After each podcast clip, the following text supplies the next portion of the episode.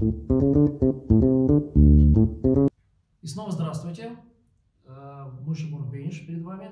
Хочу рассказать еще одну историю. История не уникальна, на мой взгляд.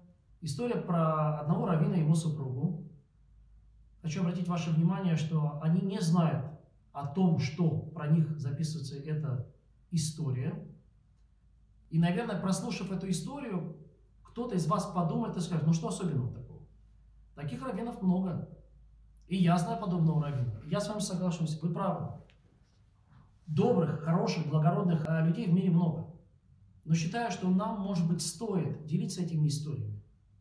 Стоит рассказывать, а возможно записать эти истории для того, чтобы все или в большей степени многие люди знали о том, что добро в мире существует. Благородство, бескорыстность имеет место быть. И это важно не только для нас, но и для будущих поколений. Итак, история берет свое начало снова э, в моем любимом городе Харькове. В городе Харькове проживала э, еврейская семья, которая в какой-то определенный момент или в период своей жизни принимает решение уехать на ПМЖ в Германию. Подаются документы в немецкое посольство на рассмотрение, заполняются анкеты, получает список необходимого э, набора документов, которые нужно предоставить посольству. Э, немецкий язык не изучают, на тот момент не требовали знания немецкого языка перед переездом на ПМЖ в Германию. Это сейчас, в последние годы, нужно обязательно знать немецкий язык перед тем, как вы приезжаете жить в Германию.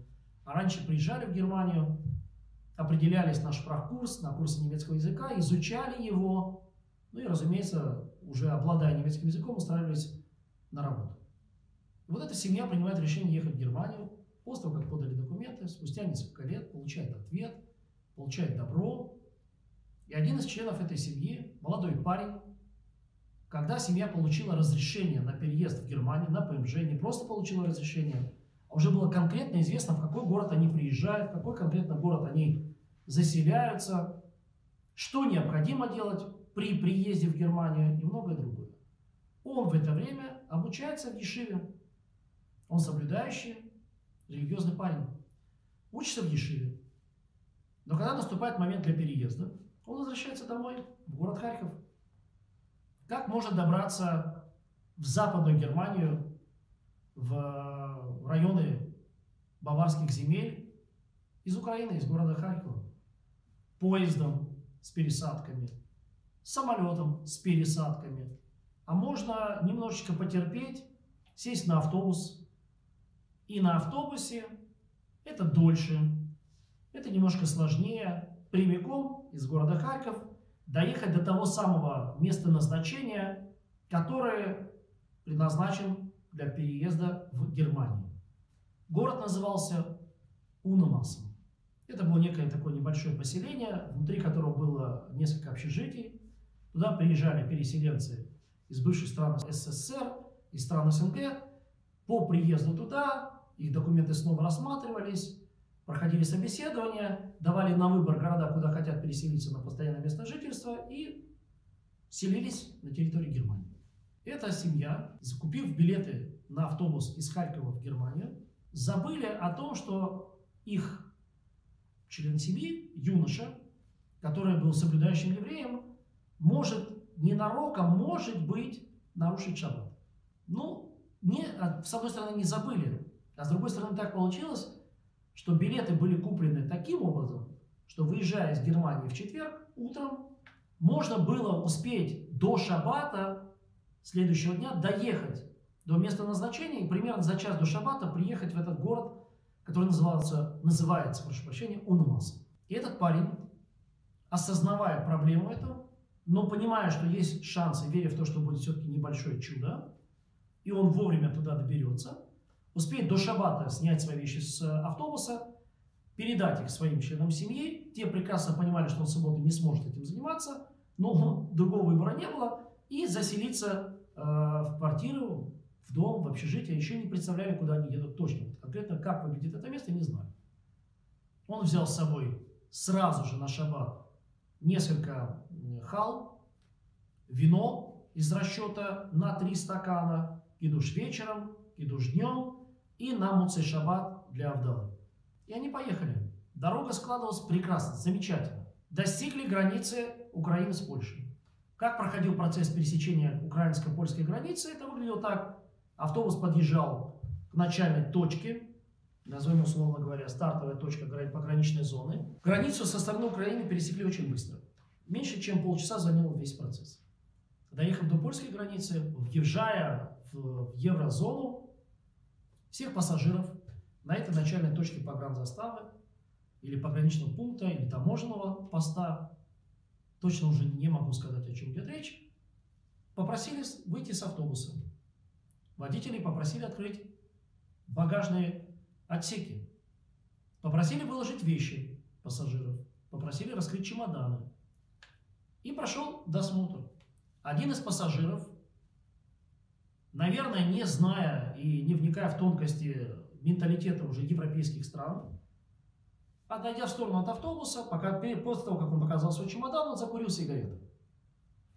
Когда он закурил сигарету в зоне таможенного поста, пункта пропуска или погран пропуска, один из сотрудников польской таможни или пограничник, тут уже, к сожалению, сложно сказать, кто конкретно, подошел к этому человеку, потребовал от него, чтобы он выбросил сигарету.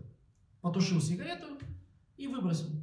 Более того, он даже указал ему на знак, где было указано, что запрещено курить. Этот молодой человек попытался объяснить сотруднику о том, что я докурю сигарету, и я ее выброшу. Через несколько минут поступил, да не минут, там через какой-то определенный короткий промежуток времени, в очередной раз поступила просьба со стороны сотрудника к этому молодому человеку перестать курить. Он проигнорировал. В результате что произошло? Подошли сотрудники, уже настоятельно в грубой форме, ну, словесно, разумеется, потребовали от него выбросить сигарету.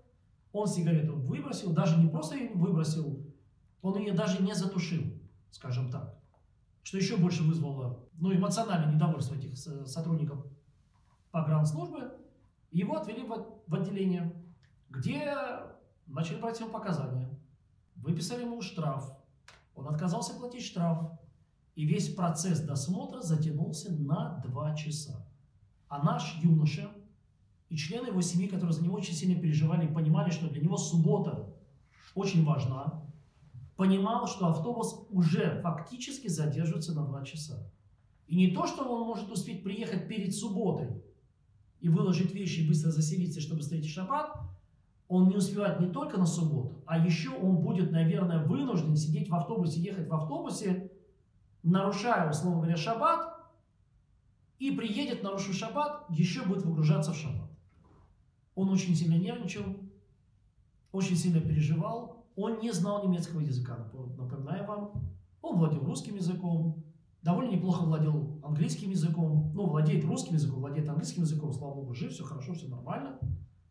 Немножко понимал, кстати, польский, и э, разговаривал немножко по-польски. Я думаю, что все, кто живут в Украине, так или иначе, понимает польский язык и даже знает много слов с польского языка. Но он понимал и осознал, что все, с шаббатом будут у него большие колоссальные проблемы. Их посадили в автобус. В конце концов, этот человек согласился заплатить штраф, поскольку все пассажиры автобуса начали от него требовать. Были даже те пассажиры, которые готовы были заплатить. Это были родственники этого парня. Лучше заплатить за этого хама этот штраф, чем юноша этот опоздает на субботу. Автобус поехал с двухчасовым опозданием. Уже находясь в пути из Польши в Германию и уже заехав на территорию Федеративной Республики Германия, по каким-то обстоятельствам, из-за того, что были небольшие пробки, э, проезжая мимо небольших э, немецких деревень, автобус ехал не так быстро, и уже кроме двух часов опоздание на шаббат было на три часа. То есть получается, что он не только не приедет до субботы, он еще два часа будет ехать в автобусе во время шаббата. Этот молодой человек принимает решение выйти с автобуса. Он подходит к водителю автобуса, просит водителя автобуса разрешить ему позвонить с его телефона, водителя автобуса. Тогда не было так распространено количество мобильных устройств. Это был 2000 год или 2001 год. Не все тогда обладали мобильными устройствами, и мобильная связь была не так широко распространена, как везде. А у водителя был спутниковый телефон, еще на проводе, где-то там закрепленный, присоединенный ко всей этой махине спутниковой связи, который занимал определенное количество места рядом с водительским сиденьем, позвонил своему родственнику, вернее родственнице, которая проживала в Германии, в городе Берлин. Автобус не проходил мимо Берлина, автобус не проходил по окружной трассе города Берлин. Нет, он проходил очень далеко, примерно 100 с чем-то километров от Берлина. И он попросил, чтобы его забрали. Не бывая до этого ни разу в Германии. Не зная немецкого языка, надо отметить, что в то время в Германии не все, да большинство, наверное, не знали и не говорили на английском языке. Тем более, если мы будем говорить о том, что это небольшие города, такие как Берлин или там, например, возьмем пример а, Кёльн и многие другие большие города, это небольшие городки были, деревни. Он просит водителя остановить его и высадить. Его родственники, они в недоумении, не боятся за него. Ни у них мобильных телефонов нет, ни у него мобильного телефона. На тот момент. Или даже были мобильные телефоны, может быть, не было немецкой сим-карты.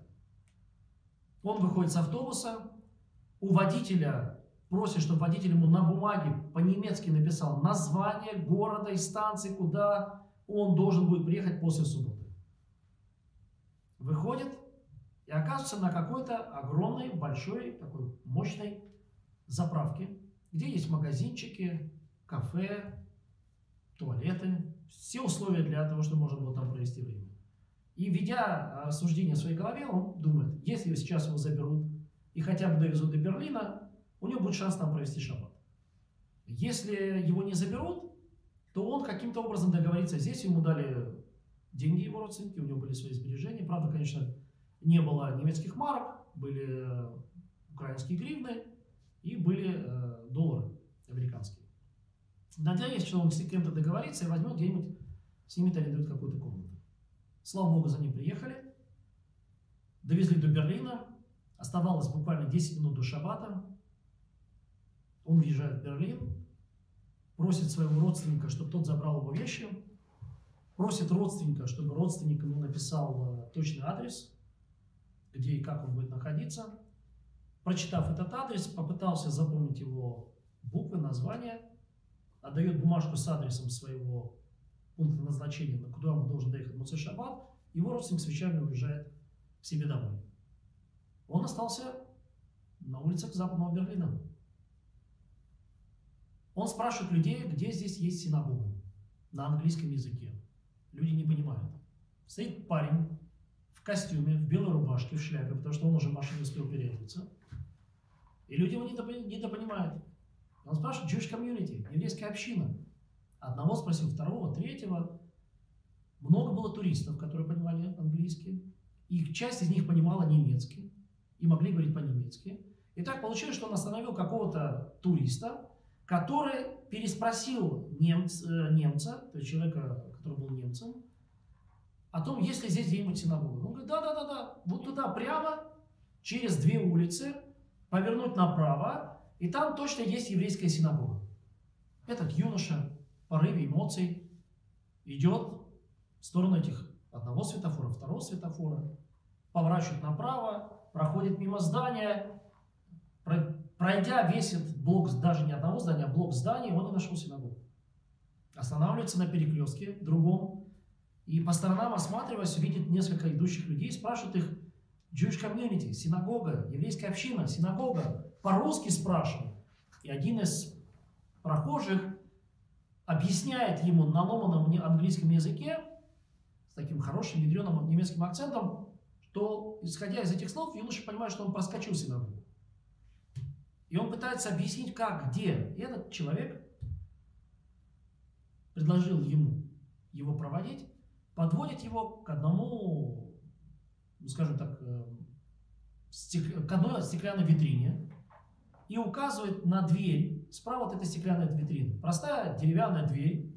Наполовину она э, была из стекла, наполовину была из старого дерева. Дерево, дверь старая, наверное, еще там древнючая была, извиняюсь за выражение, настолько старая, что, скорее всего, она пережила еще и войну, судя по его внешнему виду. И он говорит, там, там, там, говорит, Jewish community, там, там, там синагога.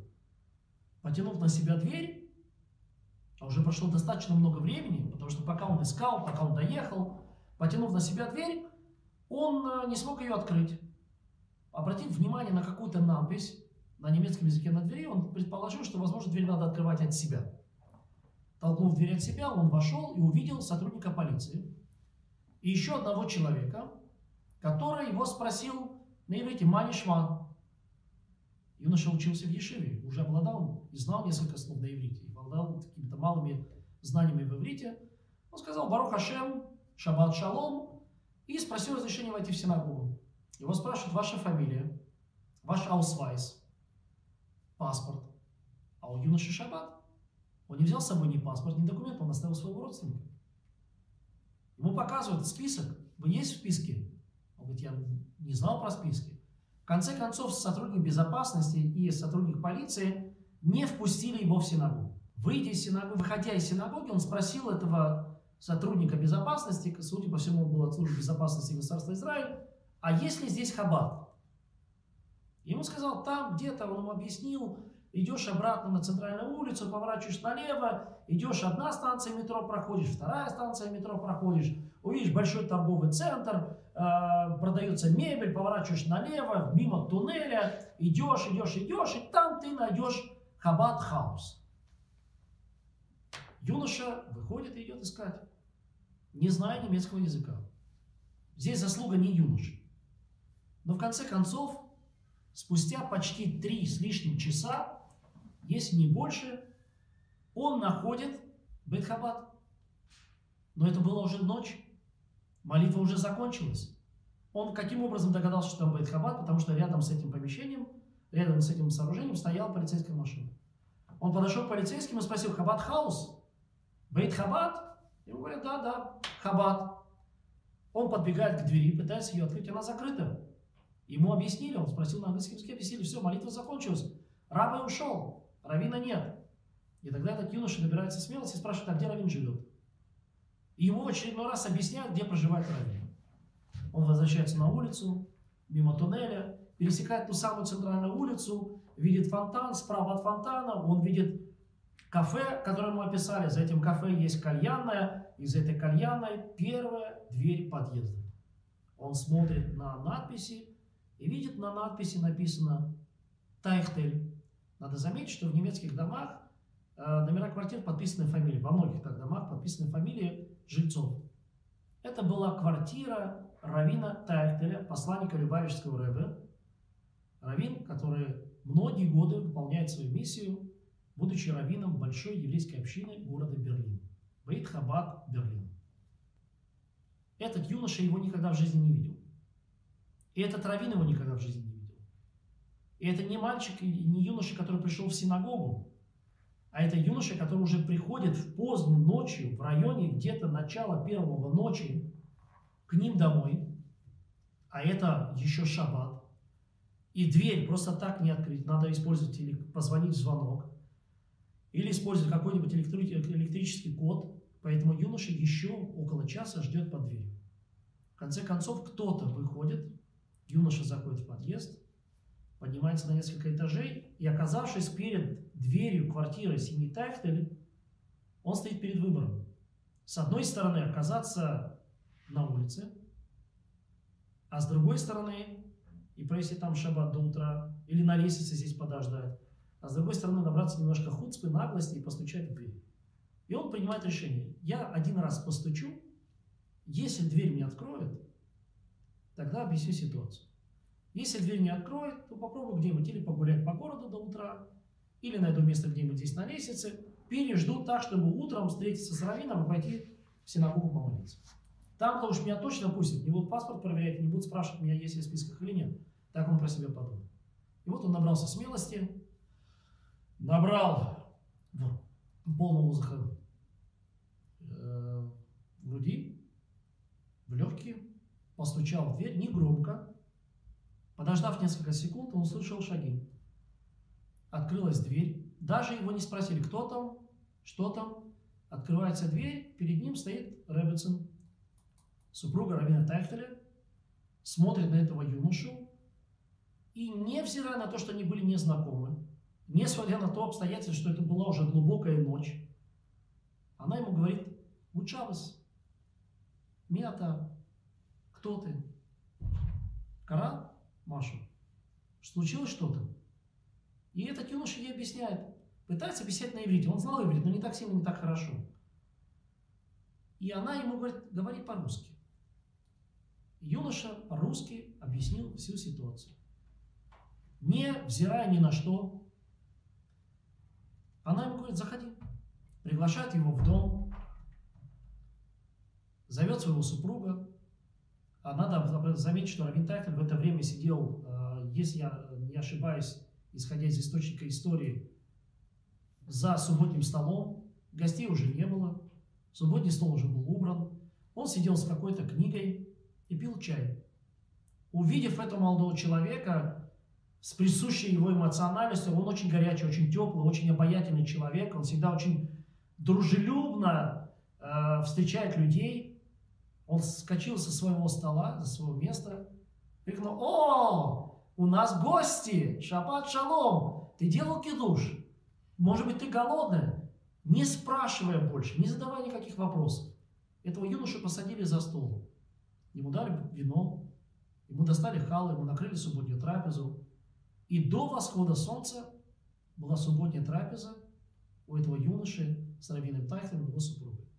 Он остался у них дома, он весь шаббат провел у них дома. По завершению шаббата они позвонили его родственникам, этого юноши, которые проживали в Берлине. Родственники приехали, забрали этого юношу.